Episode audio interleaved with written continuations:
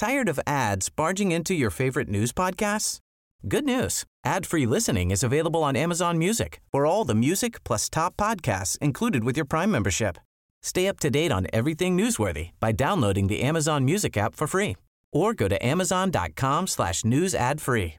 That's amazon.com slash news ad free to catch up on the latest episodes without the ads. If you thought the only way to get a more defined jawline with natural looking results was through surgery, think again. Juvederm Volux XC is a non surgical injectable gel filler that improves moderate to severe loss of jawline definition and can help you achieve natural looking results with little downtime. Even better, this improved definition lasts up to one year with optimal treatment. No maintenance required. Improve jawline definition for a smooth, sculpted look with Juvederm Volux XC. For important safety information and to find a licensed specialist, visit juvederm.com. That's J U V E D E R M.com. Not for people with severe allergic reactions, allergies to lidocaine, or the proteins used in Juvederm. Common side effects include injection site redness, swelling, pain, tenderness, firmness, lumps, bumps, bruising, discoloration, or itching. There's a risk of unintentional injection into a blood vessel, which can cause vision abnormalities, blindness, stroke, temporary scabs, or scarring. Talk to a licensed specialist to find out if it's right for you. This podcast contains violence, adult themes, and material that may not be suitable for all listeners. Listener discretion is strongly advised. True North True Crime is produced on the traditional territories of the Coast Salish people.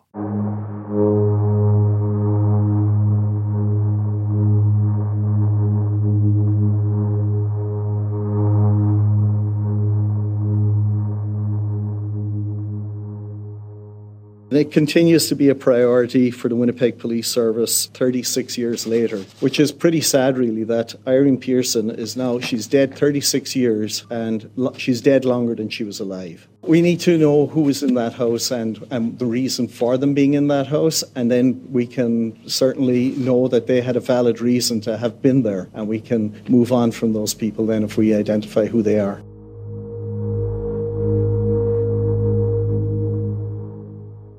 In the early morning hours of November 16, 1979, the body of a woman was found on the floor of a display home in Winnipeg, Manitoba.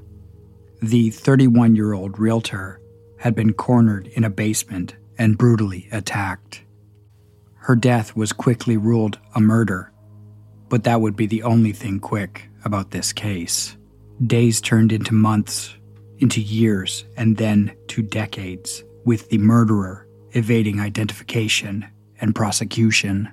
For over 40 years, the person who committed this crime has lived their life as a free person, while the victim's memory faded from the headlines. But in 2020, a retired police officer began to look into the case in his spare time, and what he uncovered brought the victim's name back into focus. Tonight, we present the unsolved murder of Irene Pearson. And this is True North True Crime.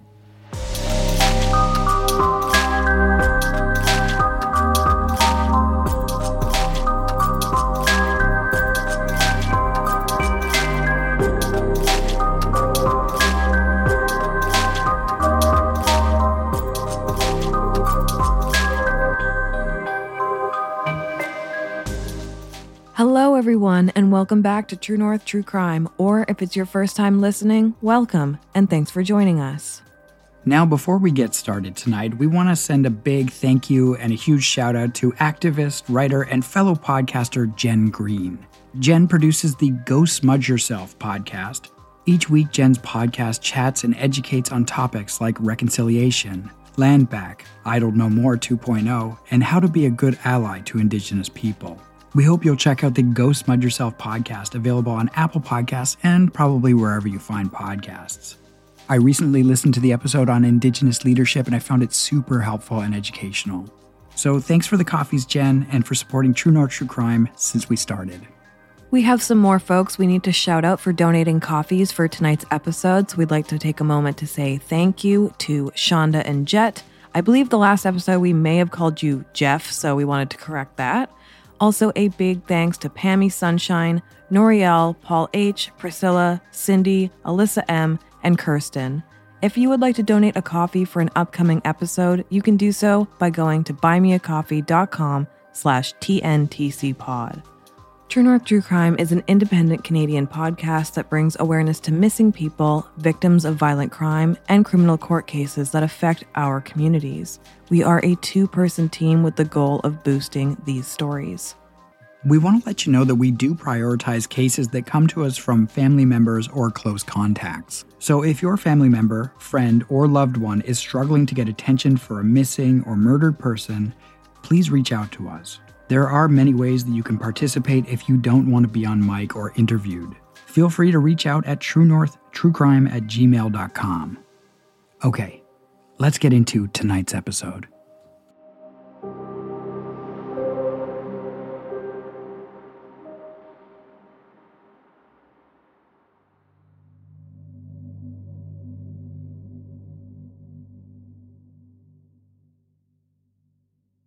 Tonight we are talking about the unsolved murder of Irene Pearson. Irene was 31 years old and was working as a realtor in the city of Winnipeg, Manitoba. Irene was found murdered in the basement of a show home on November 16, 1979. This case is not only a historic Canadian murder, but it remains unsolved to this day and has been considered a cold case for many years. In order to put this episode together, we used publicly available news articles as well as archived media from the Winnipeg Free Press. We also spoke to retired Winnipeg Police Service detective Andrew Mikolajewski. Some of you may remember that Andrew wrote the book about the Barbara Stoppel murder and its links with Terry Arnold. He was also instrumental in freeing the wrongly convicted Thomas Sophonow. We covered Barbara Stoppel's murder in episodes 20 and 21 of the podcast. Andrew's book was the source material for those episodes, and we highly recommend that you check it out. Andrew did not work on the Irene Pearson file, but he does have knowledge of the case and has made contact with a man who he believes is the main suspect. Andrew has been a great help with some other cases that we've worked on or that we have looked at, and we are super grateful for his insights. So, as we mentioned, this case takes place in Winnipeg. Winnipeg is the capital city of the Eastern Prairie province of Manitoba. The province of Manitoba is situated east of Saskatchewan and west of Ontario. To its north sits the Arctic province of Nunavut, and to its south it shares a border with North Dakota and Minnesota. In the late 70s, Winnipeg had a population of about 500,000 people this was actually a pretty new development because Winnipeg had recently amalgamated with surrounding regions to create a larger city. This created a massive population bump from around 200,000 to over 500,000. In a lot of ways, Winnipeg was seen as a city on a big growth trajectory. In episode 37, we covered the murder of Geraldine Satie. We spoke a little bit about the various neighborhoods of Winnipeg. These neighborhoods were pretty idyllic for raising a family and settling down. In 1979, Irene Pearson was 31 years old. Her roommate describes her as a beautiful, dynamic, charismatic, and attractive person. Physically, Irene was a very attractive and stylish woman. She had light colored eyes and long blonde hair parted in the middle. In photos, her outfits were always trendy and well put together. She had all of the outward appearances of a young urban professional. Irene was the adopted daughter of Winnipeg police officer George Gray Smith, who passed away in 1971. Irene was a dog lover, with a particular leaning towards German Shepherds. Around 1978, Irene divorced her husband, Alan. Alan then left Manitoba and moved to British Columbia. According to some reports, Irene was on the dating scene in Winnipeg. However, it was reported that in November of 1979, that Irene was dating a man named Lawrence. Lawrence was a superintendent with the city of Winnipeg. In an article in the Winnipeg Free Press, Lawrence claims to have been in love with Irene for over two years.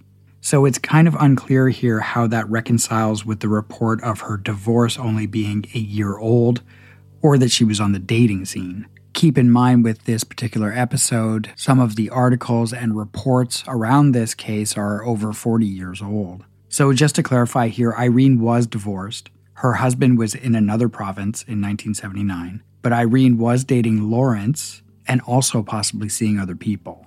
So Irene worked as a realtor working with Castlewood Homes. By all accounts, she loved her job and was great with her clients. As Winnipeg was rapidly expanding, several housing developments and subdivisions were popping up around the city and its suburbs. Castlewood Homes was managing a development in an area known as Tyndall Park. As part of the deal with the developer, Castlewood Homes was required to staff the display home with an agent. This display home also doubled as a kind of office for realtors to work with potential buyers. Clients would meet the realtor at the display home and then be taken around the neighborhood to look at the available inventory of homes. The display home would also be used for paperwork and as a place for the realtors to take their breaks and relax between appointments. At the display home, there were also walk ins, often folks who are just looky loos with time on their hands who like looking at the new builds. In the weeks leading up to Irene's death, there had been some issues at the display homes around Winnipeg. The week that Irene was murdered, several real estate agents had complained of being harassed while working alone in display homes. In fact, six different women working as realtors had reported inappropriate behavior from men who stopped into the display homes. The men made derogatory and suggestive comments. One realtor actually phoned the police to report that a man had suggested that they go upstairs into a display house bedroom to, quote, try out the bedrooms. Another realtor went on record and stated, We're going to figure out what to do. Everybody's terrified. It's tough to get anyone to work in a display home. Men aren't even comfortable working there by themselves. Castlewood Homes vowed to address the problem, and they added that topic to their weekly meeting on November 16th. However, that meeting would never happen because that morning the real estate industry in Winnipeg would learn that 31 year old Irene Pearson was found dead in the basement of a display home. In the weeks leading up to the murder of Irene Pearson, she had been receiving harassing phone calls. In the 70s and 80s, it was easy for people to just randomly call a stranger or someone they knew without the person knowing who was calling. There was no such thing as caller ID or GPS. Phone call tracing was cumbersome and expensive, and it was only initiated by the police. So the average person would basically record the phone call on a cassette tape or possibly a mini cassette from their answering machine. And that's exactly what Irene did. She recorded several phone calls from a caller with a man's voice that she did not recognize. It was possible that it was being disguised with a cloth or by using a different style of voice. On November 14, 1979, Irene received and recorded the following phone call. I don't understand what you're saying. I said you're not a very nice person. Oh, I'll be nice to you. Why? After you've threatened me and everything? Want to get together? Oh, I'm not too thrilled about that, You thanks. should be. Why? I've got over nine inches. Do you really get off on calling me up and giving me dirty phone calls? I'd like to get off on you. Are you through now? No, I'm not through. What else do you want to talk about then? We're gonna run into each other. What? We're gonna run into each other. You think so? Yeah. So the call ends there. It's clear that Irene is doing her best to keep the creepy guy on the phone in hopes that he identifies himself. But he did not. And to this day, it's not entirely clear who that man was. Irene spoke to a friend afterwards and stated that she felt scared to go to the display home office on her own. She even suggested that she wanted to bring her two German Shepherds with her for protection. On the afternoon of Thursday, November 15th, 1979, Irene Pearson made her way to the display home in Tyndall Park. She was scheduled to work there from 1 p.m. to 9 p.m. Irene decided not to take her dogs with her that day. Instead, she went about her business as usual and tried to put the threatening phone call out of her mind. The display home that she used as an office was located at number 3 Cropo Bay, right on the corner of Cropo Bay and Kinver Avenue. In fact, the front door of the house is actually on Kinver Avenue, with a side yard that extends along Cropo Bay. Irene arrived at the display home and made herself comfortable. She turned on the TV, tucked her purse into the side table beside the couch, and tossed a package of cigarettes onto the coffee table. Irene kept herself busy that day with prospective clients and new homeowners. The sun would have set that day around 4:45 p.m. The temperature hovered around zero degrees with just trace amounts of snow in the air. At some point, Irene left a handwritten note on the front of the display home. It read, Be back in 19 minutes. Some witnesses have come forward to state that they saw Irene and a man inside another display home on Cropo Bay. This was around 6:30 p.m. Other witnesses stated that they saw Irene walking down the street with a man towards another display home located at 114 Kinver Avenue. Linda Semenchuk and her husband, who had bought a house in the subdivision just two weeks earlier, arrived at the display home office to have a meeting with Irene at 7:05 p.m. Irene was supposed to be there that day to hand over the keys to their new home so that they could take measurements and eventually put up some drapes. When they arrived at the display home, they saw the sign, "Be back in 19 minutes." They looked inside the windows of the display home and seeing that no one was there, they left. They returned at 8:30 p.m. and noticed the sign was still on the door. Be back in 19 minutes.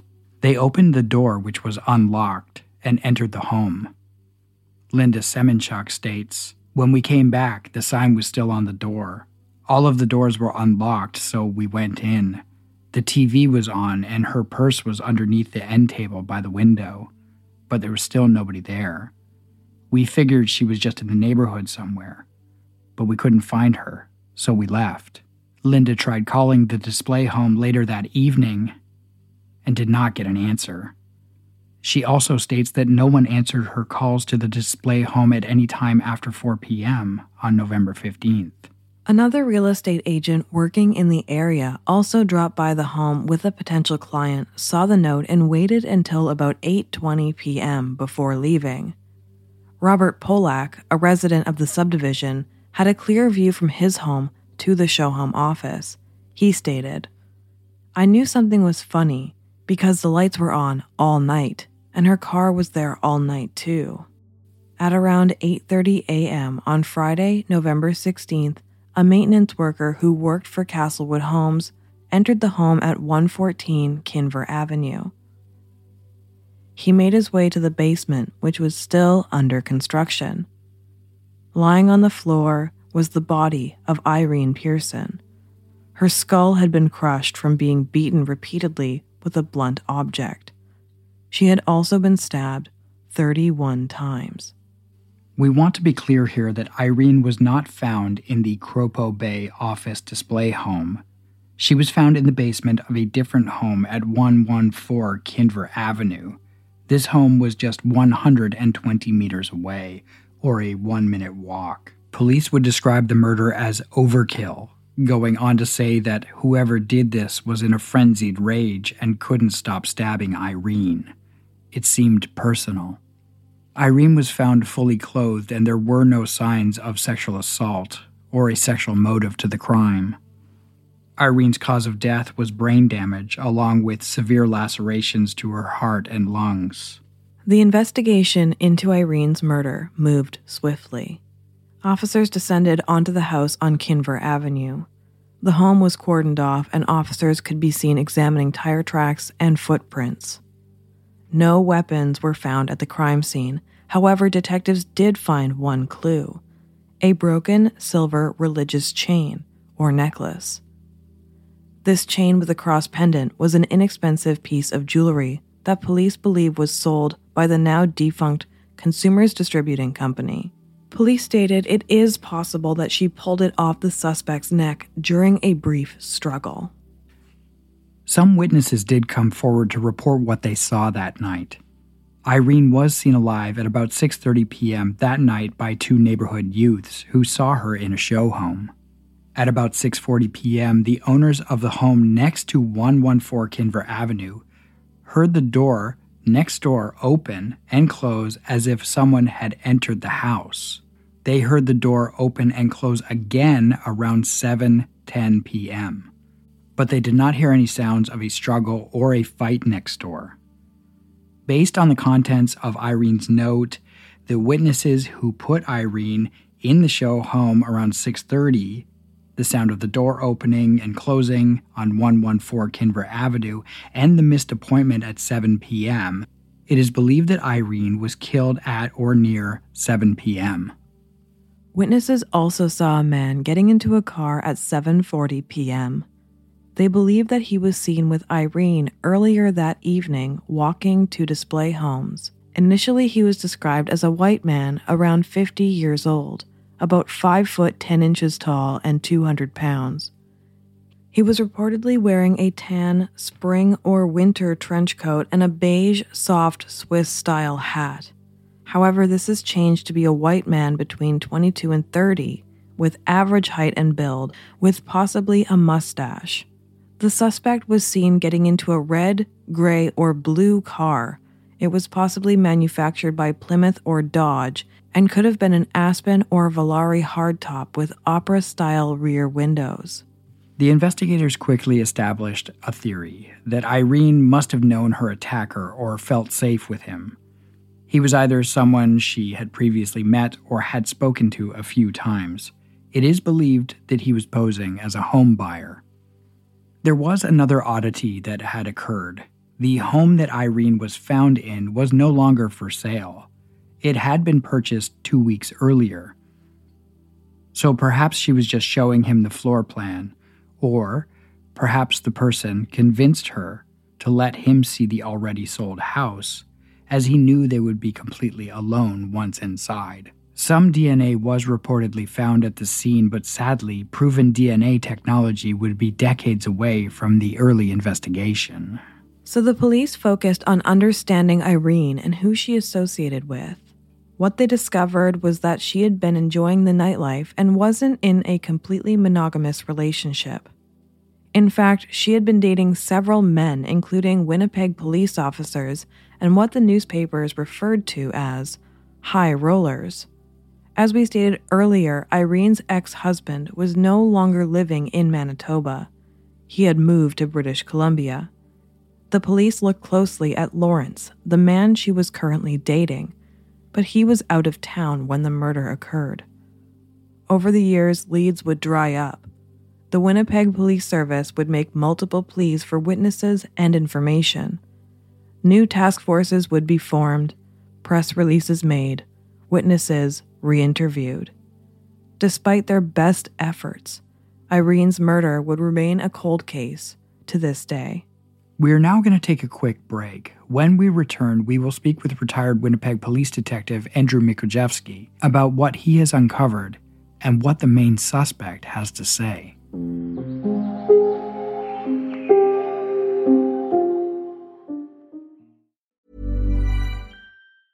If you thought the only way to get a more defined jawline with natural looking results was through surgery, think again. Juvederm Volux XC is a non surgical injectable gel filler that improves moderate to severe loss of jawline definition and can help you achieve natural looking results with little downtime. Even better, this improved definition lasts up to one year with optimal treatment. No maintenance required. Improve jawline definition for a smooth, sculpted look with Juvederm Volux XC. For important safety information and to find a licensed specialist, visit juvederm.com. That's J U V E D E R M.com. Not for people with severe allergic reactions, allergies to lidocaine, or the proteins used in Juvederm. Common side effects include injection site redness, swelling, pain, tenderness, firmness, lumps, bumps, bruising, discoloration, or itching. There's a risk of unintentional injection into a blood vessel, which can cause vision abnormalities, blindness, stroke, temporary scabs, or scarring. Talk to a licensed specialist to find out if it's right for you. Tired of ads barging into your favorite news podcasts?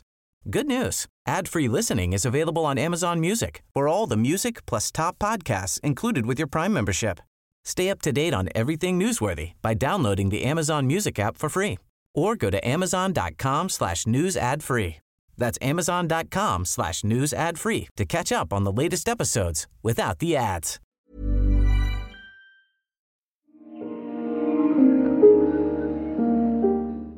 And we are back. So, before the break, we outlined the events and investigations surrounding the murder of Irene Pearson, a cold case that has remained unsolved for over 40 years. We spoke with retired police detective Andrew Mikolajewski about Irene's case, Andrew did not work on this case at all and was not involved in this investigation in any way. However, he did manage to make contact with a man who was believed to be the main suspect in this case. And what the man has revealed is quite shocking.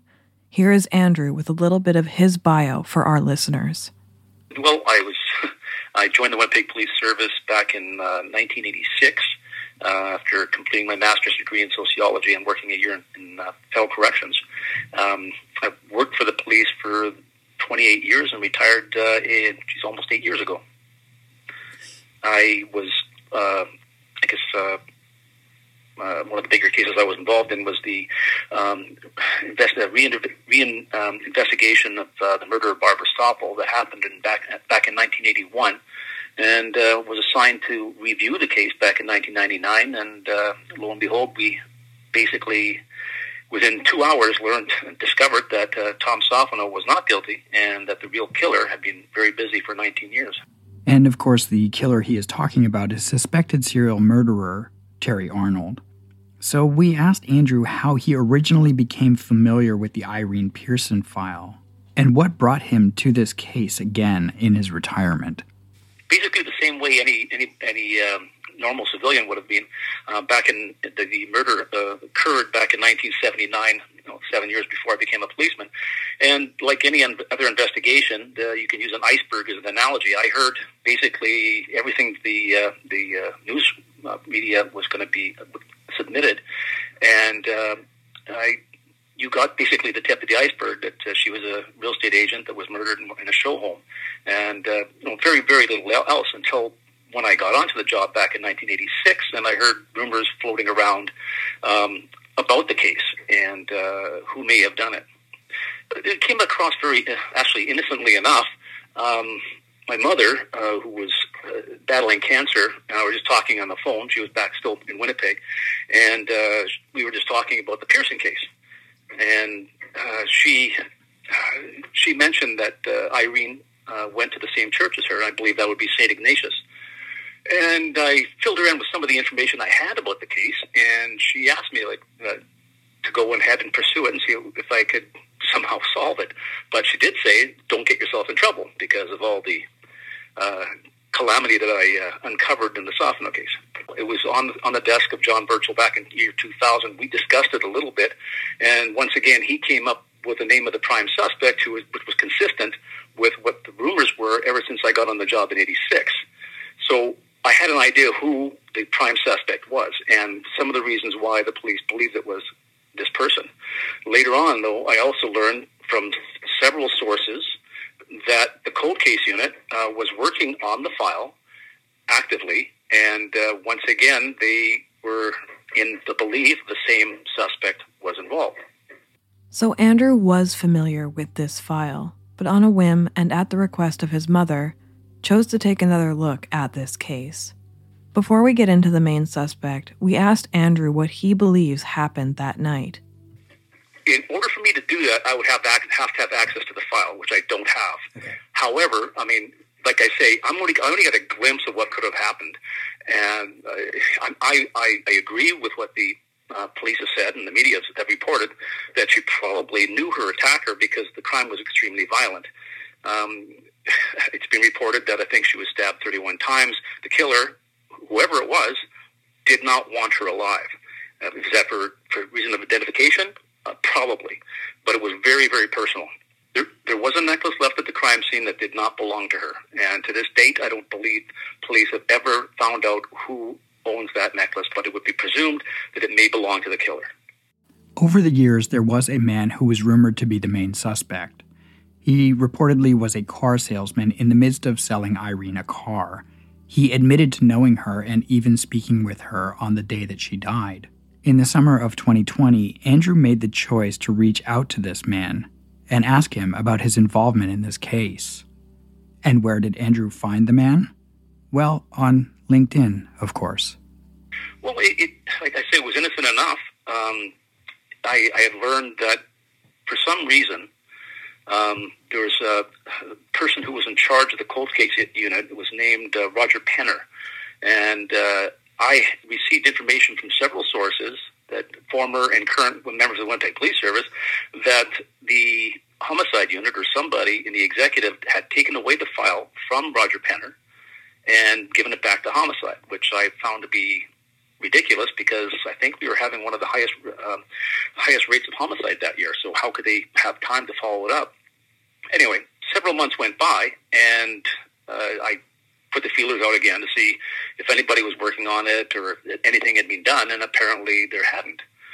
So I decided that I would contact Mr. Uh, the prime suspect via LinkedIn. I knew that when if you go into LinkedIn and you actually enter one someone's site, they can tell if that you've been in their site.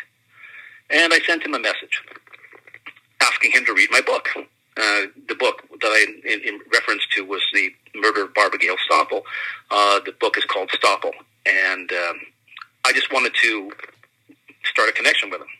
Well, immediately he uh, he contacted me. Uh, this back on July twenty seventh, uh, twenty twenty, um, and he replied right away, saying, First, who are you, and why do you want me for that book?" And I basically just said I. And he also was very curious why I had con- contacted him through, had searched him on LinkedIn. Um, and without any solicitation, he like, replied, maybe you should do a story on Irene Pearson. I believe I was the second last person to talk with her before her murder. And I think I, the killer, worked with me at the car dealership. And those are the exact type words that I have here. So he volunteered the information that he became a suspect in the murder investigation. So the man admits to being one of the last people to see Irene. Now, you may at first be confused by the I, the killer text message. So were we. We asked Andrew to clarify this. Yeah, and it's not my broken English; yeah. it's his. It's his typing. Yeah. he, uh, that it was uh, maybe do a story on Irene Pearson. I believe I was the second last person to talk with her before her murder, and I think I, the killer, worked with me at a car dealership. I mean, I that got me right away too. So I had everything in bold here in front of me, and I have I, the killer, in red because it came out. Well, I drew my drew my attention to it. So, what happened next was a series of text messages on LinkedIn in which Andrew built a rapport with the suspect. Well, we continued our texts. Um, I, I sent him a message back. Uh, Irene Pearson's murder, uh, these are my words now, Irene Pearson's murder would be a short story that unfortunately stretched over four decades. She went to my mother's church. Before my mother died, she asked me to look into it. You want to read Stoppel to get some background on me? So I, I let him know that I was interested in looking into the in, into Irene's murder and the reason why. And so I sent that message to him, and uh, we subsequently kept on going back and forth. And he desperately wanted me to give him my to, to phone him, but I didn't want to do that right away because I didn't want to interfere in the investigation. I just wanted to catch base with him to see where it was going to go, and it went a lot further. Um, I said I might get a hold of him, and at any rate, uh, let's see, I sent him a message trying to get his confidence and why he was interested in it. I said in, in any murder case, three key pursuits should be pursued. Number one is a justice for the victim. Number two is closure for victim's family. And number three, making the truth public. And I, also, I, said that I honestly don't think after 41 years that either number one or number two will ever be reached, which leaves us with just discovering the truth. I know you were interviewed in this case, as were others. I would like to review your recollection of events from the week of the murder, including three three to four days afterwards. Most importantly, I would like you to describe in detail every police encounter you went through. By eliminating everyone around the case, the true killer will appear. And uh, then I, wanted to put him off a bit because I did not want to give him a phone call yet because, as I said, I only knew the tip of the iceberg. And if you're going to do any kind of investigation, especially a homicide, you have to know everything about the victim, you have to know everything about the crime, and you have to know everything about your suspect. And I didn't have much on any all, any any of those. On July 31st, I re- received another unsolicited message from from this suspect and he said this murder may be worth looking into. So he sent me uh, Medicine Hat News uh, information uh, from the website, from a website, I guess, and it was regarding a murder of Hazel Lloyd in 1994. And he also sent me links to stories covering the murder from CBC, Medicine Hat News, YouTube, and the Calgary Herald. And he said that he is a suspect. So now I've got two murders that he says he was a suspect for. So while asking the man about the Irene Pearson case, he also admits to being questioned about the unsolved murder of Hazel Lloyd. But the story didn't end there. Apparently, there was more the main suspect wanted to talk about. then, then the next incident happened. Um, I think this was on August the 5th. I sent him a message. I wanted to just ploy with him here a little bit, uh, saying that, because uh, I, I, really didn't want to talk about the, the second murder he told me about, because I didn't know anything about it. And I said, it doesn't appear to be much of a story. Elderly woman dies in a fire. Winnipeg has 26 murders now, heading for another record. I just wanted to solicit a com- uh, conversation with him. And he says, okay.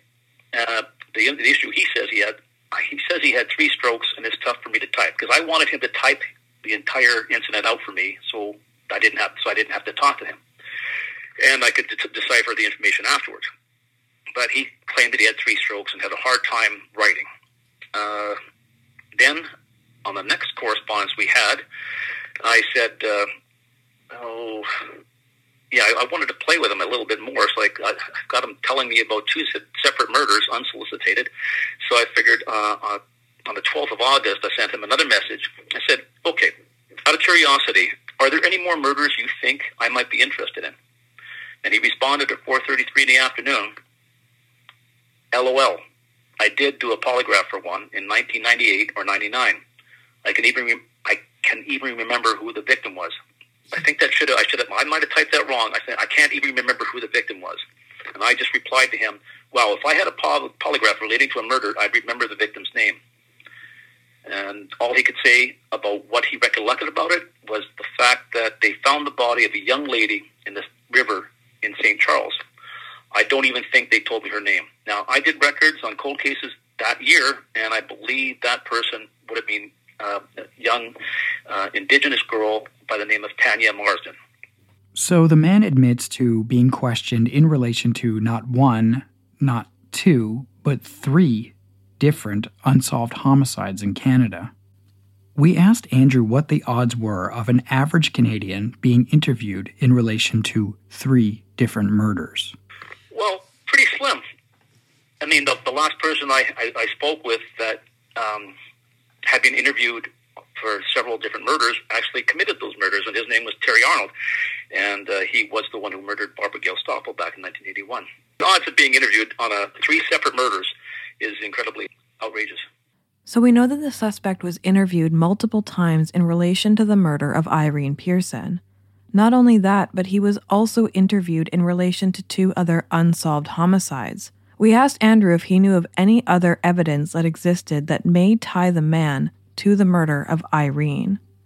Well, the main suspect worked at a car dealership in Winnipeg, not very far away from the murder scene, and may have had access to a vehicle uh, that was seen uh, shortly uh, on the day of the murder. So apparently, two young boys on bikes were riding by and actually saw this vehicle um, in the area of the uh, of the home where she was found. Her body was found. Well, he knew her. He admits knowing her, and I believe he was in the process of selling her a vehicle. So there was a connection between the two. They knew each other. Uh, with regards to um, uh, him being involved in the case, I do know that he was interviewed shortly after the murder, and he himself has said that the police seized a knife that he had. Apparently, there was blood on a knife that he had. What happened to that knife, I don't know.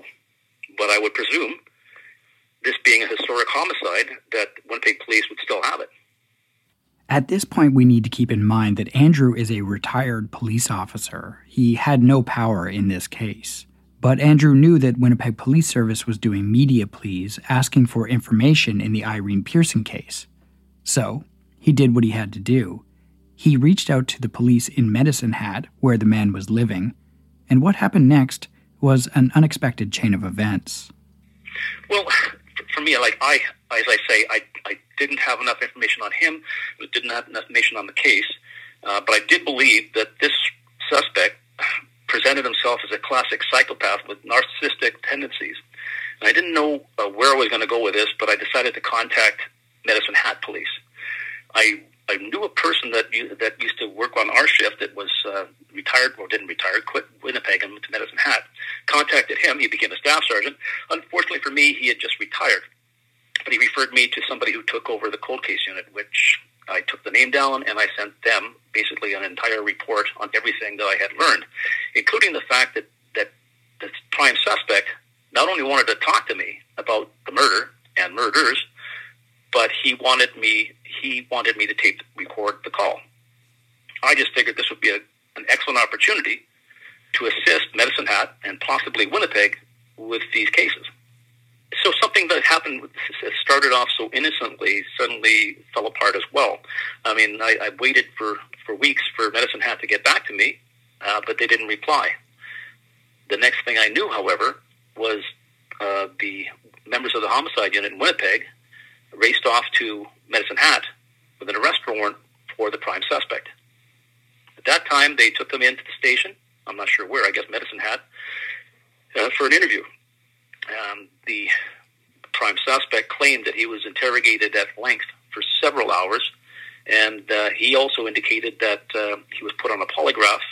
And he claims that the police said that he failed the polygraph, but he was released anyway for Crown opinion. And that was in September of 2020, just weeks after I initiated these conversations and forwarded my, my report to the Medicine Hat police. My presumption, and I can't prove this, is that Medicine Hat contacted Winnipeg. Winnipeg uh, blew a gasket and sent their investigators out to interview the suspect. So, as you just heard, Andrew contacted Medicine Hat Police Service, and suddenly Winnipeg sends out detectives to interview the man again. He is allegedly given a polygraph that he potentially failed. We asked Andrew what happened next.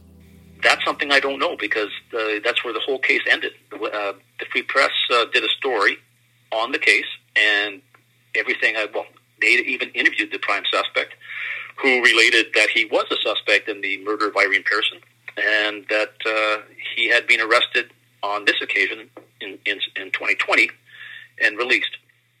But what I found was very odd, though, is just reviewing before our, our conversation we're having right now, just looking on the internet, I looked up the you know facts on, on Irene Pearson's murder and the continuous media release by the Winnipeg Police to see if there's more information out there, including one from CTV News saying Winnipeg Police plea with witnesses to come forward in historical homicide case, that being Pearson. That's in 2016.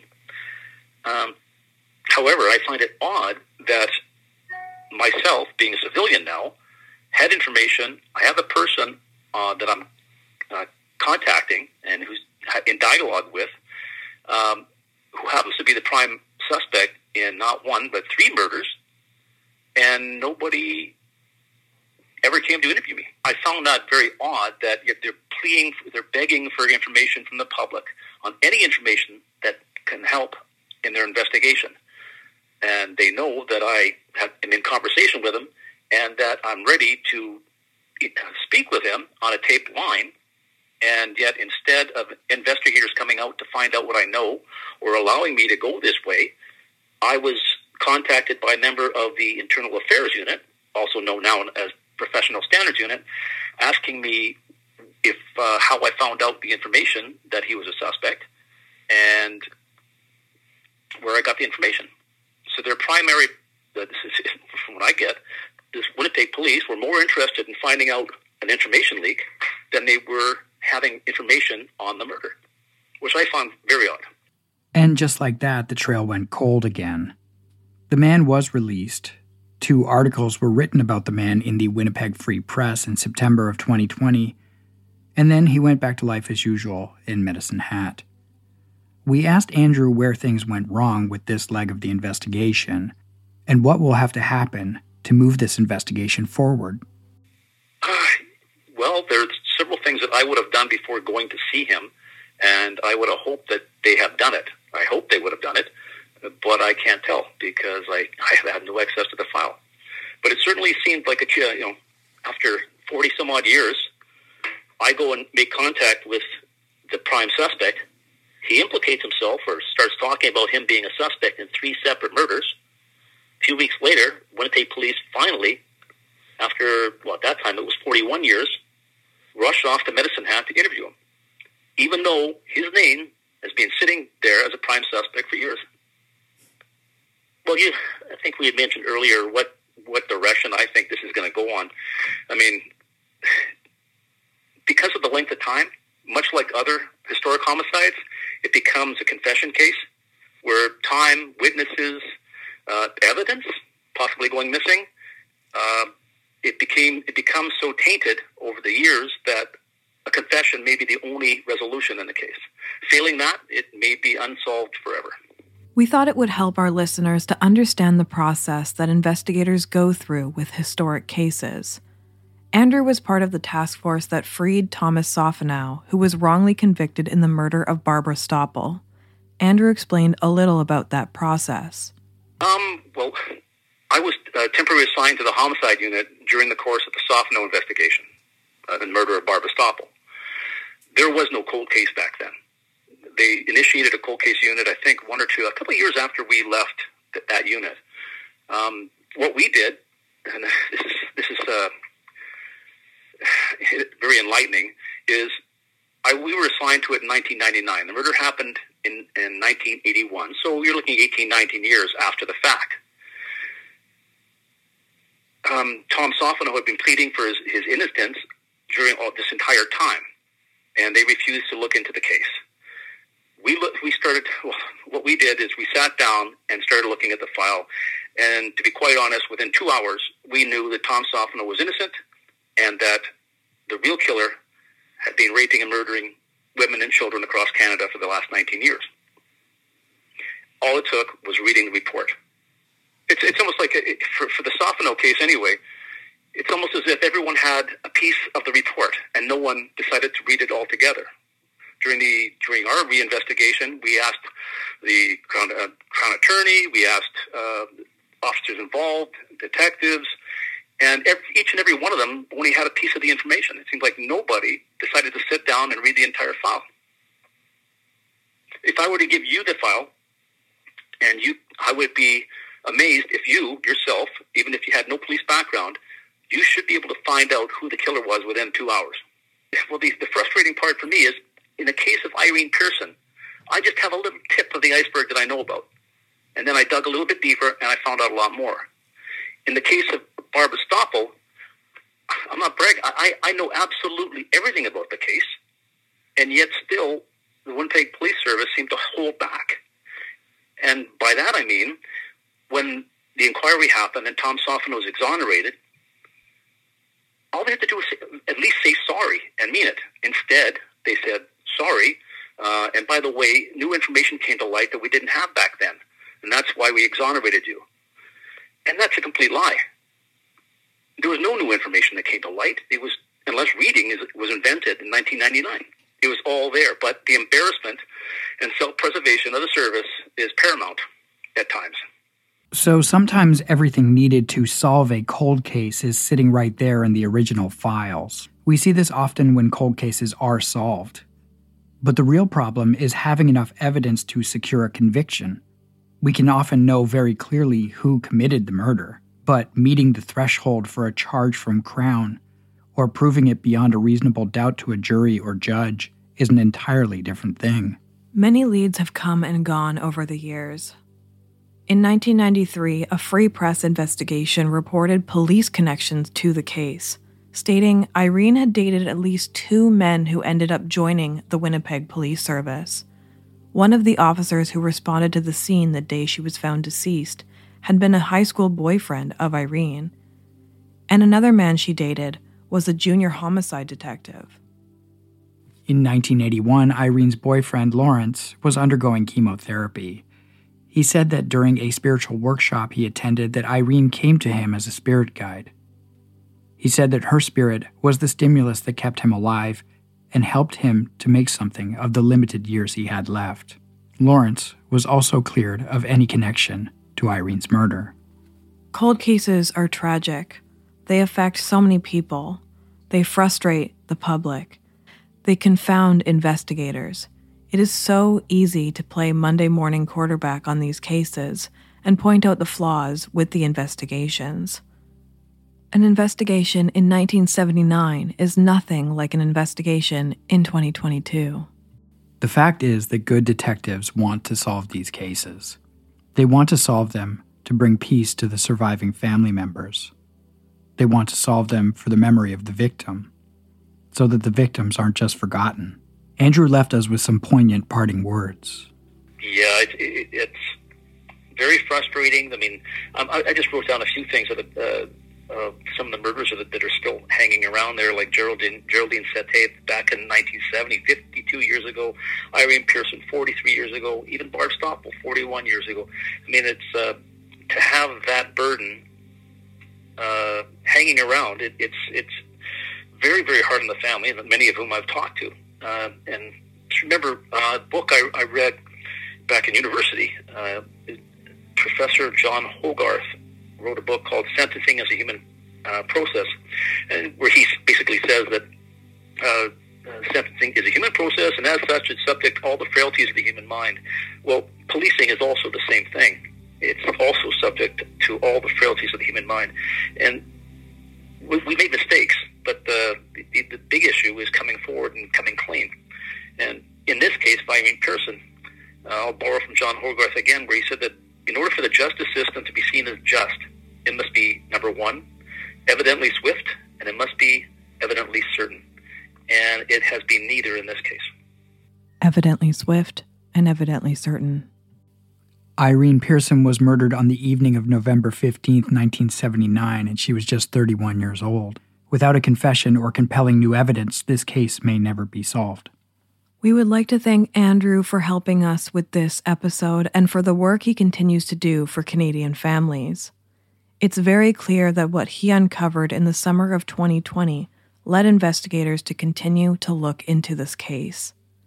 We are very grateful to have Andrew as a friend of the podcast. Thank you all for joining us on this episode of True North True Crime.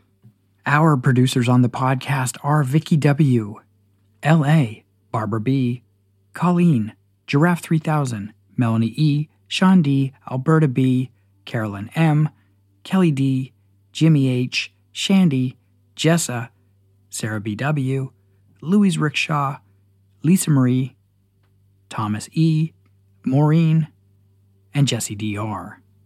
You'll hear from us again soon with another episode, so until then, stay safe, everyone. Stay safe.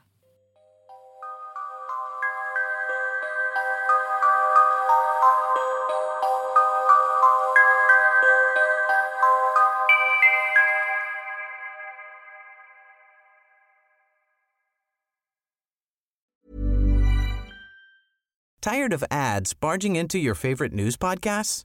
Good news. Ad-free listening is available on Amazon Music for all the music plus top podcasts included with your Prime membership. Stay up to date on everything newsworthy by downloading the Amazon Music app for free or go to amazon.com slash news ad free. That's amazon.com slash news ad free to catch up on the latest episodes without the ads.